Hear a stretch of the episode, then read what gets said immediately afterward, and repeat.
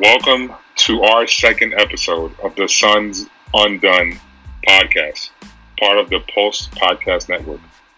TixBlitz is the official ticket provider for the Pulse Podcast Network.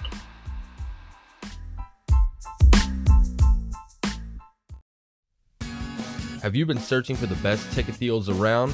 Well, look no further. With TixBlitz, the price you see is the price you pay, and TixBlitz just happens to have over $6 billion in ticket inventory just waiting for you. They absolutely mean it when they say every ticket, every venue, everywhere. And you can save even more with promo code PULSE in all caps to save you 5% off your total purchase. Just go to tixblitz.com and click the search bar. Search events based on your geographic location, pick the show you want, and bam, it's showtime. Sporting events, Broadway shows, concerts, and more with tixblitz.com.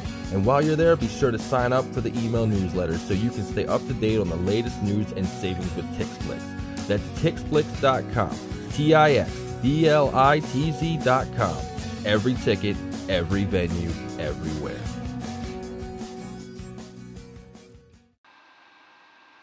Don't forget to use promo code PULSE, P U L S E, at checkout. Good morning, good afternoon, good evening, wherever you are. I am your resident New York Suns fan, Christopher Severino. It is a pleasure to be here with you guys doing our second episode of the Suns Undone podcast. My first episode here with uh, my team that I love so much. Pretty much a cool thing that we're doing here, um, starting this podcast. It's an honor to be here with you guys. So, kicking it right off, we got Tony Pickett, which is our resident Suns fan from North Carolina. Tony, say hi to everybody. Hello, hello. We also have Jacob Hernansky, who is our de facto producer, if you will, for the podcast. Jake, say hi to everybody. How you doing, fellas? And last but clearly and definitely not least, we have Marquise Nicholson, also known as Swavy Keys in the Twitter sphere. How you doing, dude? Good. You ready, man? We're gonna kick it right off. We're gonna talk about the Suns losing their 16th straight contest, 111-98 against the Cleveland Cavaliers. What do we see? What do we like? What don't we like? Who wants to start us off? I'll go first. We lost to the Cavs, man. I mean, coming off the All Star break and playing against one of the worst teams in the league, I thought we were gonna come out the second half of the season and be much better, and it was just worse. And it's embarrassing, and I just had no words after the loss last night. Yeah, um, I'm kind of in the same boat. We started the game a little promising in the first quarter. It looked like, you know, regardless of our poor shooting, that we were getting opportunities in the fast break. We were converting the turnovers into points and using our athleticism and our speed to our advantage against a Cavs team which has been slightly worse than us, top three in lottery standings, just as we are.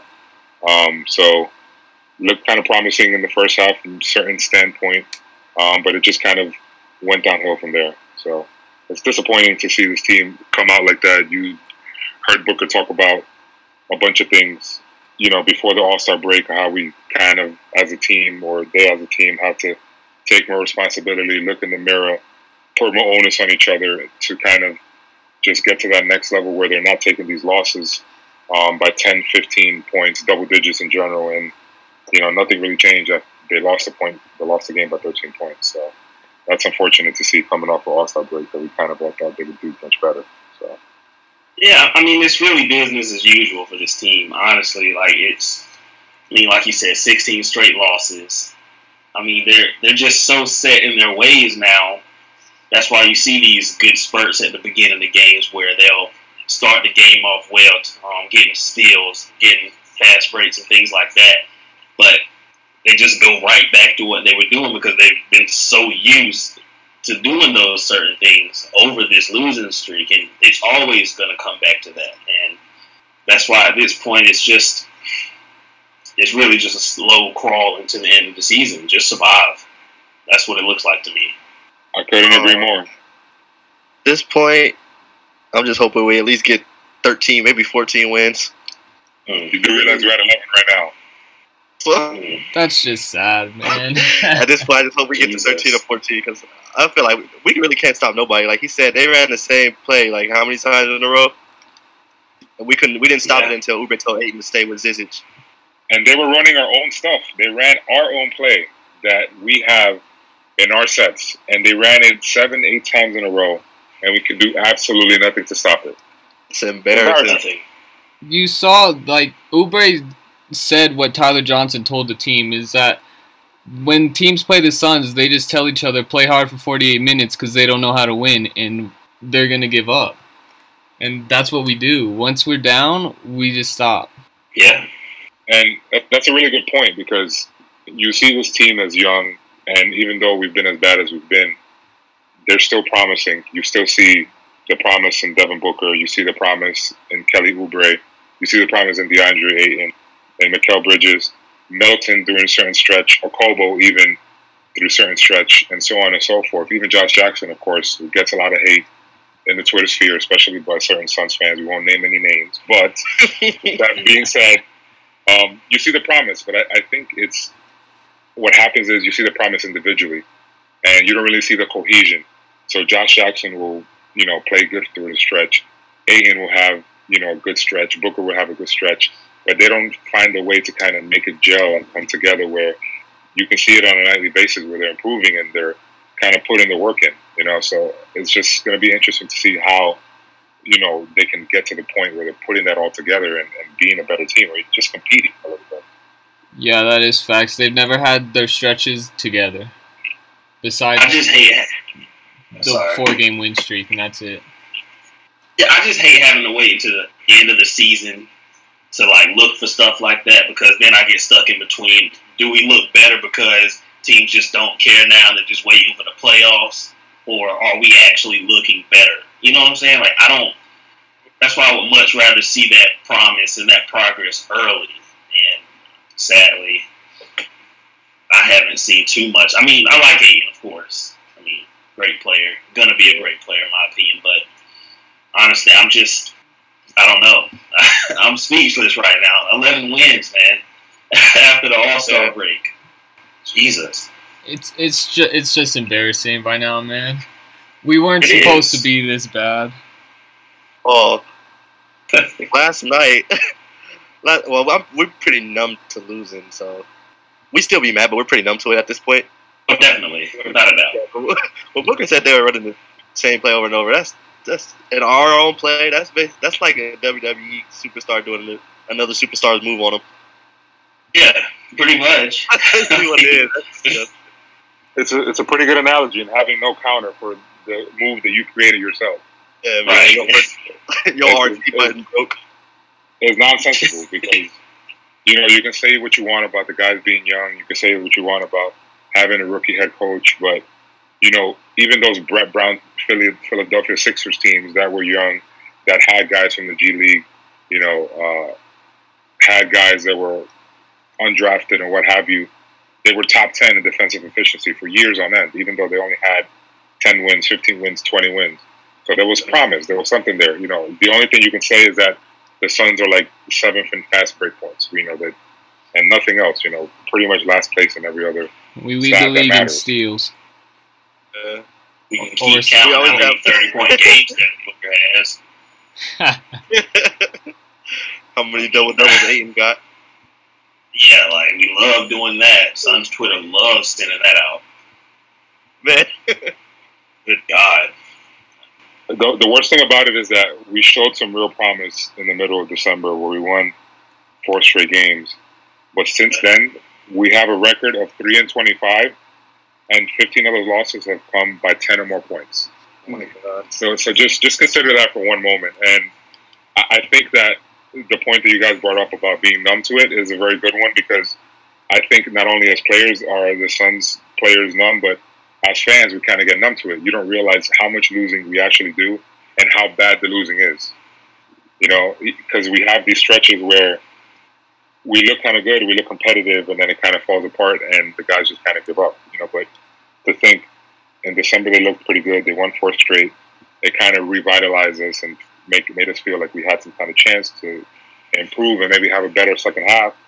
But then 28 games since that four game losing, excuse me, winning streak, we end up only winning three of those, and then 15 of those were by 10 or more points. It's, it's just like they're just rolling over, basically. I do think because that four game win streak ended in a triple overtime game, and we and the next day we had a game also. I think that triple overtime game against the Wizards broke us completely. I think if we would have won that game, we'd be having a much different conversation. Such a fun game. Jeez. It's one of the best games of the year too. That game was crazy. Yeah. And we had so many opportunities to win it. We really did. And we let Thomas Bryant go like 18 for 18. Man, yes. Everybody yes. watched He that should have made an All Star team based on that game.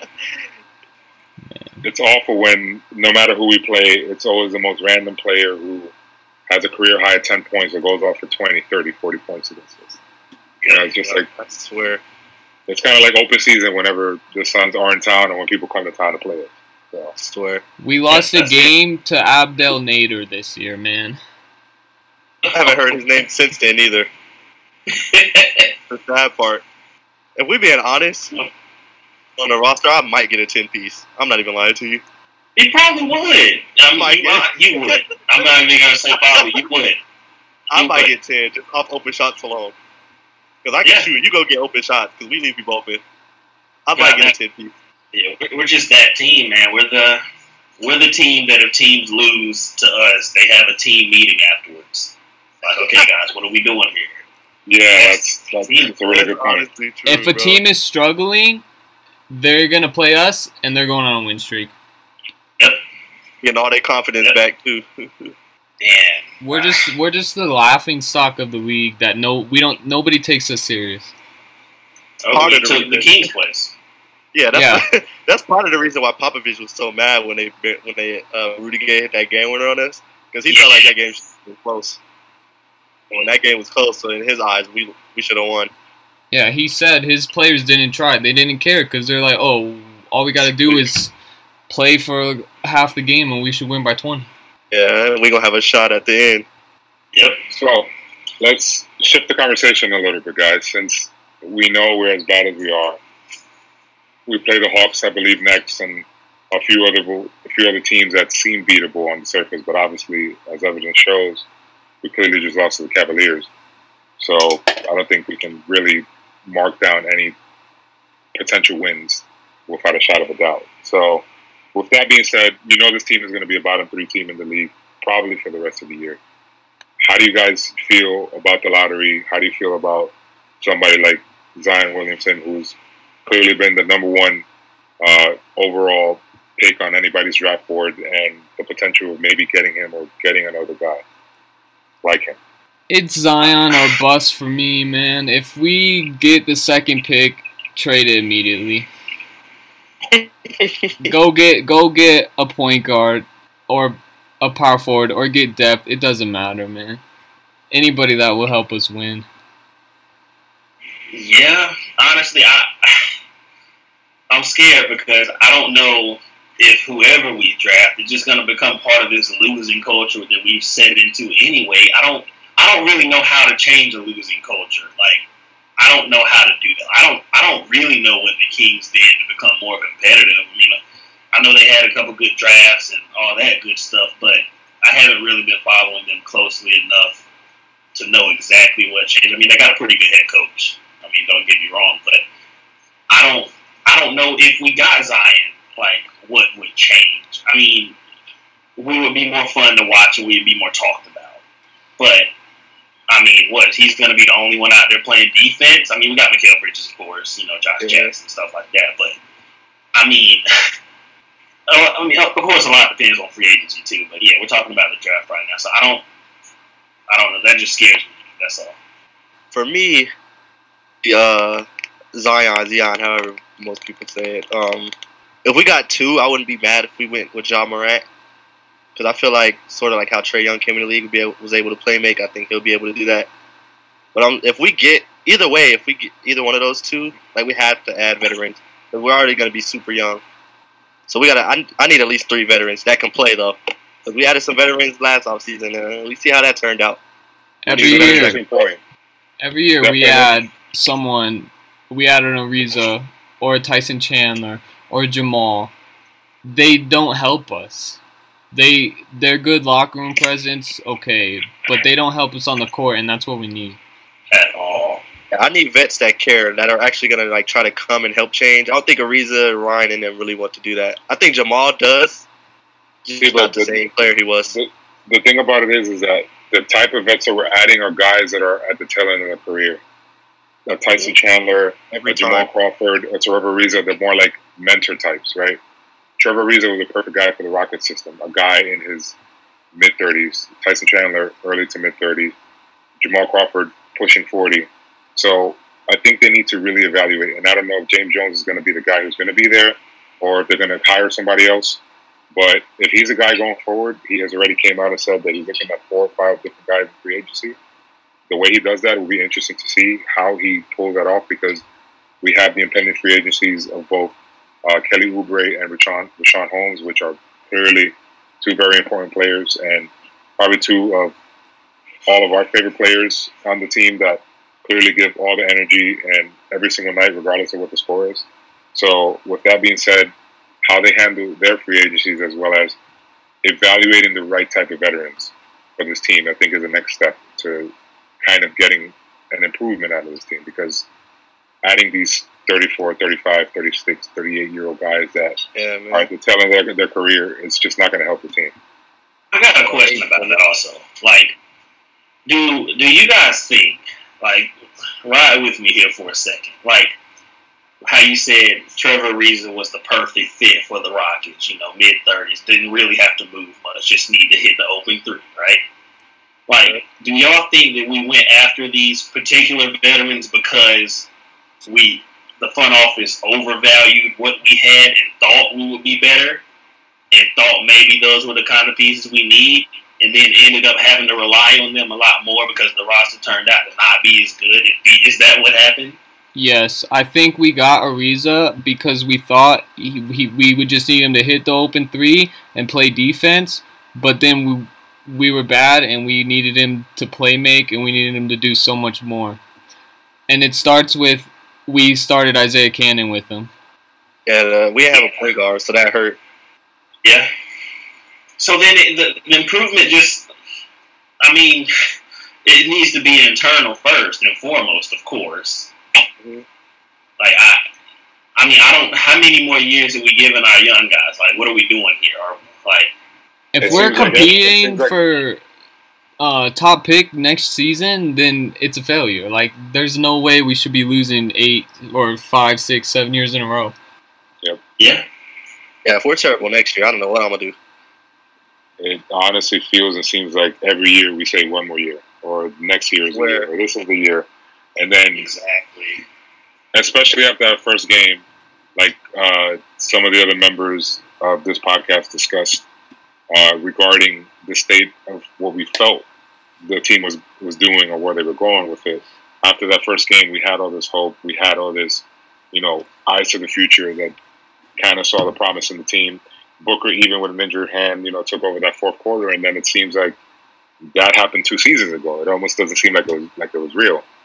It doesn't seem like like most of us were in Phoenix watching that and, and actually witnessing it. You know, it, it almost feel like, like the dream that happened that we can barely even reach back and, and and kind of get back. So it's just one of those things where we really have to evaluate. The front office has to evaluate rather like the right kind of bets because to your to your point or my point rather, you brought up again. Trevor Ariza was a perfect guy for the Rockets, but then he had to become something that I don't think he signed up to to want to become. Especially that overwhelming mentor role that he had to take on, having to uh, you know be there for a guy like Josh Jackson or Mikal Bridges and you know T.J. Warren, all the other wings on the team.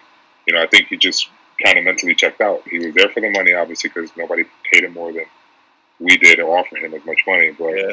I, I think he just checked out when he saw that this team had no promise. Yeah. that first game felt like a playoff game with the atmosphere, the fans, and everything. It was just like perfect. Ariza was hooping, everybody was hooping, and then it just went downhill. What we started out one and nine after we won the first game, and now now we're eleven and like eighty. So Oh, they shut us down quick with that one. Man. Man, if you told me after that first game that we would end up eleven and fifty or whatever we are, I I might fight you. Like I, I would probably fight you. Like honestly, it just doesn't. It, I just can't see how. Like, well, I can see how because the players aren't good, but it's man, it's frustrating, man. Like we're wasn't even us. Only trying we to stay as well as possible. to me, man, it looks like our roster. We are just missing a point guard, honestly, from being like a 30 win team. You watch the game and you see Tyler Johnson, he's not passing the ball well. He can't shoot. You then Okobo checks in. He can't do anything. And it seems like if you get a point guard that can actually play, then he would improve the team like by like 15 20 wins immediately. yeah, Absolutely. yeah. So I don't think all hope is lost. It just looks like that because they don't have a leader that can get everyone involved Right. And and setting up the offense is so important. And and getting the ball to the number one pick. when all you have is book to set up the offense for the most part, because you know Melton, as good as he's been through stretches at very early parts of the season, because you know he clearly hasn't been good lately, and he's been injured for some time and been out. So um, we're not going to really rag on him, but you know Kobo's a rookie who was taken late in the draft. Melton is a second round rookie who we traded for, and we really don't have any viable point guard options on the team. So when you're guarding uh, Devin Booker and you're only counting on him when he's the focal point of the offense, getting double and triple team, then you're not getting the ball to Ayton, like Jake just said. It's kind of like you're digging yourself a hole within yourself. It's like the Suns are not only going against our opponents on a nightly basis, but they're going against themselves in a sense Yeah. as well. You know, because they don't really have the pieces to even necessarily set up an offense. You got Tyler Johnson, who I believe I read was like six for thirty-three so far since joining the team. Um, you know, and then you have nothing else besides that. So Yeah, you see, ye- yesterday they were running their set, and then it would be a pick and roll for Book and Ayton. But then as soon as Ayton set the pick, Book's getting double teamed, and he has to hit the open man, and then they can't hit the shots. So then they It can just keep doubling everything. because we can't hit open shots. yep, Yeah, that's a big problem. Watch that happen all the We time. living That's shots for years. Yeah. that's- I know Book is tired of that man. They blitz him on like every And- pick and roll. Every single pick and roll, he's getting double. I'm really anxious. I'm really anxious to see free agency this offseason because, you know, regardless of if it's James Jones or somebody else, they need to really evaluate what's the right type of free agent.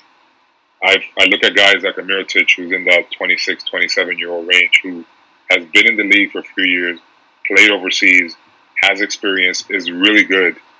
And he's gonna get a great- playoff experience this year. Exactly, a good enough defender in the right team concept. Um, obviously, you don't want him out out on, out on an island and depend on him to be your last line of defense. But the guy's going to hit shots. He's going to rebound. He's going to play hard.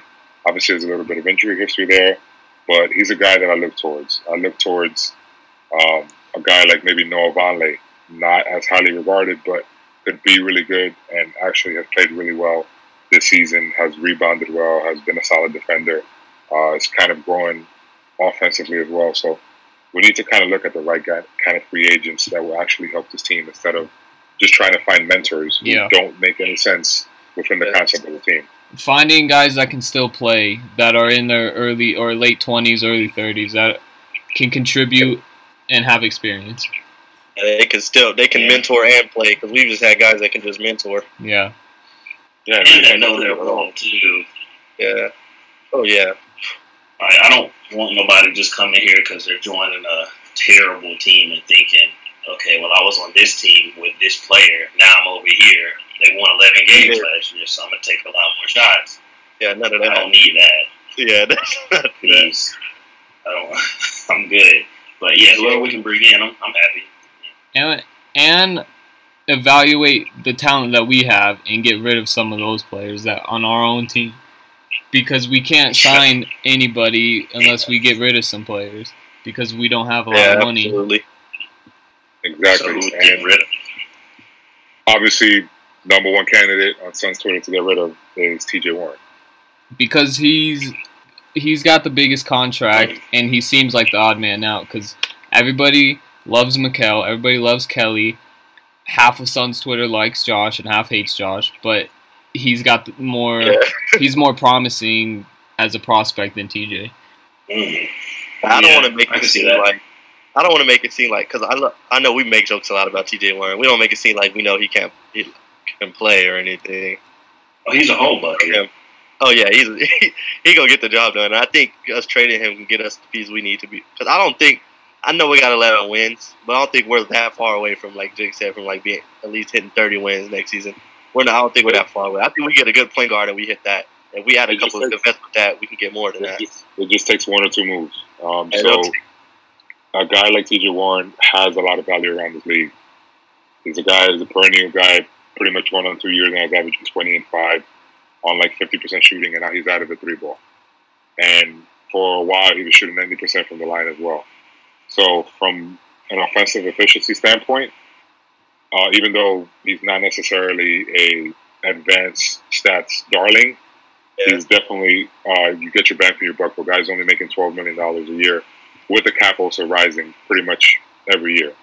So you take a guy like that, and hopefully you flip him with an asset like the Milwaukee pick. I'm not sure what that kind of gets you in, in the offseason in the market, you know, but we need some kind of viable starting point guard that can help us because even if we do get a guy like Zion, we're still short some guy who can initiate offense. Zion has shown that he can pass.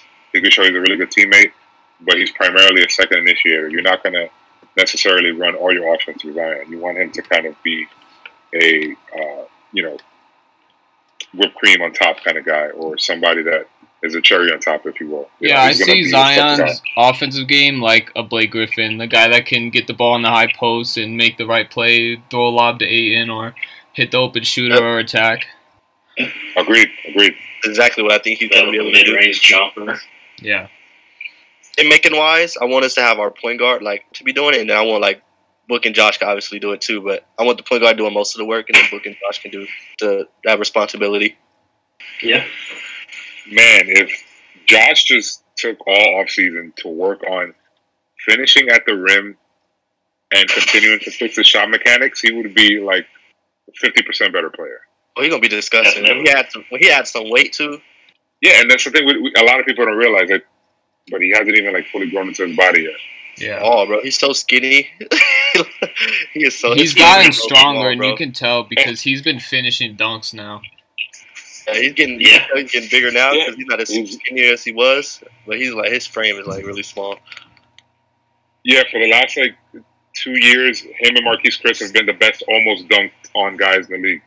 I swear, bro. He There's is. a, there's a couple never he would have won finished awards for. Their misses are just impressive, and for some reason they didn't finish it. But he's been catching a few over the last few games. But he's not a very long guy. Like you see Mikal, you see Oubre with these seven two wingspans, obviously, and they're only like you know six seven six eight. You know, so Josh doesn't have the best length, but what he does have is obviously heart. And you've seen if you followed him through Kansas, and even if you didn't, you can see from his rookie season to now, the hitch in his shot has improved tenfold, and he's still shooting twenty nine percent from three point line. Yes, not very good, but um, I still feel very hopeful with him going forward. He's a guy who is very honest. He lets his game speak for itself, even though sometimes you know he makes a lot of mistakes. And I think he shot like four for fifteen yesterday. But um, I think to just rag on him and he's the end all be all worst player in the NBA, I don't think it's necessarily true. Uh, When you're on that bad of a team, you know he's going to look worse if he does. Yeah, he's gonna look worse, especially by those advanced Yeah. stat numbers. Yeah. That's gonna make him look terrible. Book just got like really good over like the last year and a half in advanced stats. You know, as good as Yeah. he was. You know, because when you're losing by 10, 15, 20 points every night, you know everybody's going to look pretty bad. So And they used to get on him about those numbers Yeah, on Twitter. Fools. Yeah, I'm not listening to too much of Suns Twitter. Those are the same people that defended Dragan Bender for two seasons. So I'm not gonna. I'm gonna watch what I need to watch and dictate it based on that. I'm not even gonna feed into it. I think Josh Jackson's gonna be an excellent player. Period. And that's just that. It just seems like he wants to win so bad that he's forcing everything. And you know what? I'm cool. Like honestly, like a high motor with a team like this is I'm cool with it. You know, show me you care. Like I want as long as you look like you care as much as we do when we're watching it, I'm cool. Like he's gonna make mistakes, he's gonna overplay and do things like that. But you know what? I would much rather him be that guy than the other, you know. Cause him Agreed. And you know who Josh Jackson reminds me a lot of? And this might be a kind of a strange parallel, but Odell Beckham Jr. Like Odell Beckham Jr. gets a gets a rap, a bad rap for caring too much, right? Caring Yeah. too much. He's a diva. You know, he's you know having tirades on, on the sideline, so on and so forth. But the talent is in question, and Josh Jackson kind of reminds me a lot of that. He just wants to win so badly that sometimes he rubs people the wrong way, and he comes off in a wrong way. But he's a super intelligent guy. If you ever hear his interviews and you hear his his post game, uh, you know, comments to some of the Suns beat writers, yeah. He's extremely informed, um, very knowledgeable, very self aware. Because I remember when uh, Triano was still the coach and he was going through a really, really bad spurt and he wasn't really getting consistent minutes. He was very honest with himself and he said he started, he evaluated himself and he went back and started to actually watch film for the first time in his career. And that's when he had like that really great second half where he was averaging like 25 and 4 on like, you know, semi good percentages. So I, I see what I see those parallels, you know, where guys, a guy like Yeah. Odell, a guy like Josh, they care too much and they get really bad rap in the media. Obviously, Odell is like supernova talented, and you know, I don't think they're on the same playing field when it comes to that, but they kind of remind me of each other. Yeah, I, I like that comparison actually. See exactly really what do. you're saying.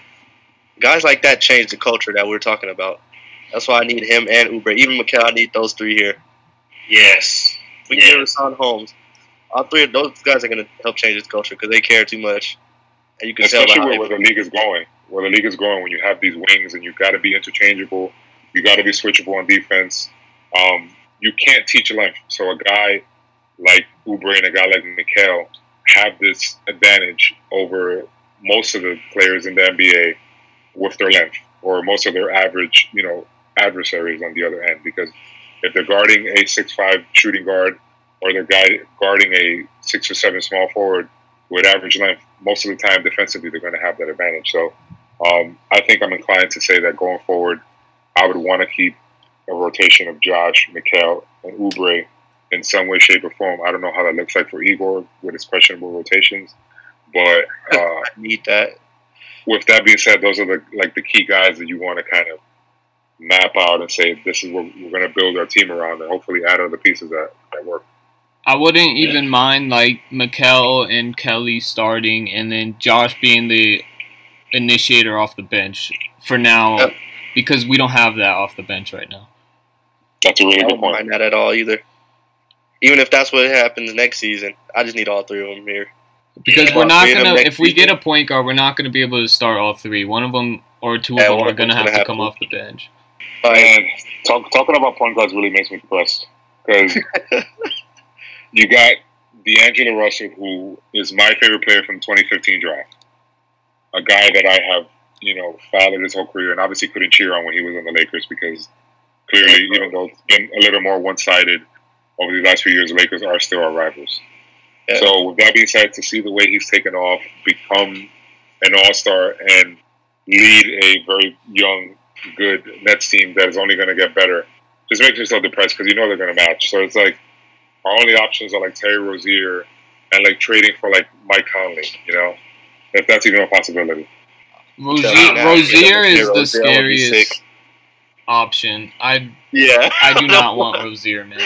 I really feel Yeah, I'm- I'm like down. with her. Yeah, Rozier gives me like Reggie Jackson vibes. Oh my God, yes. Those are the exact vibes he gives me. If we get him, he's gonna be Reggie Jackson. Everybody thought Reggie Jackson was gonna be nice when he left the Thunder and ended up being like a yeah that turn. I feel like that's what- that'll happen with Rozier here. Yeah, and it's it's it's kind of scary because he has ties to our training staff. Uh, there's a few people that are on the staff that have coached him before, have worked with him on a personal level, and there have been rumors from very reputable uh, reputable people that have connected him to the Suns in this off season, saying that we're definitely going to get a visit. So, I mean, it just really scares me. He just seems like negative Eric Bledsoe. Yeah, like I don't think he's super terrible, but like I would like I know it sounds crazy, but I probably would rather draft Ja than go with Terry. Terry would be my last. He'll be my last. If we really have like no other option, and go into the season with like Elliot Melton starting again. So if he's like the last option, then go ahead and give me Terry. He's Sure, just gonna then cost a lot of money. He's gonna. Uh, I just don't. I don't like the option of him at all. He doesn't entice me. Nothing about him entices me. a Celtics fan this year, like been on his head. Like he really hasn't had that. Like last like, night, I literally during the Celtics game, Celtics fans were complaining that he doesn't pass, and I'm like, that's Yeah, totally good. not what we need. we don't need anything like that. And he was Yeah, I- he gets slandered a lot. I don't think he's shot above thirty six percent in his career so far. Yeah. So that really scares. He's the guy Tony was saying that's gonna come to 11 win team to shot Chuck. Yep. Yeah, Yeah, hundred Right, percent. yeah, he's the perfect guy. He's gonna get twenty points and twenty shots per game. That's what he's gonna do. Yeah, hundred percent. Because he's gonna shoot that thing. good God, he is. I'm just hope we're not the ones that are gonna give him a whole bunch of money just because he had a good uh, little playoff stretch. Just because he cooked bled, which anybody can do. Yeah, Bledsoe like taking Right, that. Bro. exactly. So you know how that goes. Please don't be the team that falls for that. Yeah. So we're all in consensus is basically Zion and bust. That's kind of where we're all at with it, right?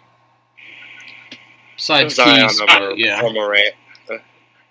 Yeah, I mean, I'm cool with that. Yeah, just because we have a lot of wings already, but I do like R.J. Barrett and Cam Reddish. I do like them. I like them a me lot. too. I absolutely do as well. And adding a guy like Cam Reddish and trading him for T.J. Warren, like basically getting rid of T.J. Warren in some way, shape, or form, and adding Cam, I'm like, man, his his shot just looks so beautiful. And We And were like that. he's Oh, like yeah. he's like six nine. Like, oh man, I like Reddish better than Barrett. I was In I was really high yes. on Barrett coming into the season, and then I cooled off of him a little bit just because he started shot chucking a little bit. And I get it to some extent, but he was obviously as a Duke fan, he was playing out of the, the system a little bit, and it cost us, you know, during certain stretches of the game. Um, but with that being said, I'm kind of back on the on the on the train, the RJ Barrett train, if you will. But I can see where him and Book will kind of clash because they're similar, kind of like offensive centerpieces. Yeah, I think their fit would be kind of weird. I think Cam fit would be a little better. Yeah, I don't like Barrett's fit really. I like Reddish's because he's just gonna be a, a guy that can knock down open shot. it's kind of one of these things where if you get RJ Barrett, you really have to coach him up and hope that he doesn't just kind of say, "I'm going to do my own thing," which he's done several times, Yeah. you know, throughout his year so far. Um, so I can see that clashing because he seems like an alpha male. Josh is obviously an alpha male, and so is Booker. So having three of those guys on the same team kind of seems like you're, you're like asking for it. yeah. So Yeah, Barrett kind of seems like a, a six man in the NBA.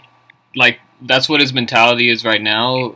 With how he's playing, that's how it seems like he'll be. Like he has all the potential in the world, but if he doesn't capitalize on it, he's just gonna be like a Lou Will. you know what? It he kind of he's kind of in this perfect space where he can either be like an OJ Mayo, you know, super talented, highly touted, Yeah, you know, recruit, you know, was top in his class, was supposed to be like a top, you know, he, he basically came as a number one overall prospect until Zion just kind of took off because nobody saw Zion taking off like he did. So he's either going to be an OJ Mayo or going to reach his potential because the talent is not even a question. like a like a Wiggins. Yeah, exactly. So if, if he wants it and he's motivated, there's no reason why he can't because he has the athletic profile, he has the size, he's six seven, he can pass, he can defend when he wants to. You know, he's a lefty who can shoot as well. He just had a triple double, you know, a few games ago and has zero turnovers. So that shows you, and that's only the second triple double in Duke history, by the way. So, um, Yeah. or, or, through through through Coach's K's tenure anyway. So, Um, that shows you his talents, but he's kind of like, is he going to be really good, or is he kind of just want to get his own where he comes to the league and say, you know, I've made it. So Yeah. uh, it's just kind of weird. Yeah. So I think if everybody else is okay with it, we're going to wrap it here. Good second pod. Very excited to continue going. Uh, please do remember that TixBlitz is the official ticket provider for the Pulse Podcast Network. And this has been the second episode of the Suns and Done brought to you by the Pulse Podcast Network. See you soon, guys. Hey, what's going on, everybody? This is 8 Bit Ray from the Gorilla Brain Podcast, part of the Pulse Podcast Network. Did you know that you could be using this spot to advertise your company or business? Well, I've done the research, and PodcastInsights.com report that podcast listeners are loyal, affluent, and mostly college educated. But most importantly, are five times more likely to interact with the ad they hear on their favorite podcast than an ad from any other medium. If you would like to advertise your company or brand with our network, it's simple. All you have to do is send an email to marketing at pulsepodcastnetwork.com. I'll say it one more time marketing at pulsepodcastnetwork.com. And we hope to hear from you soon.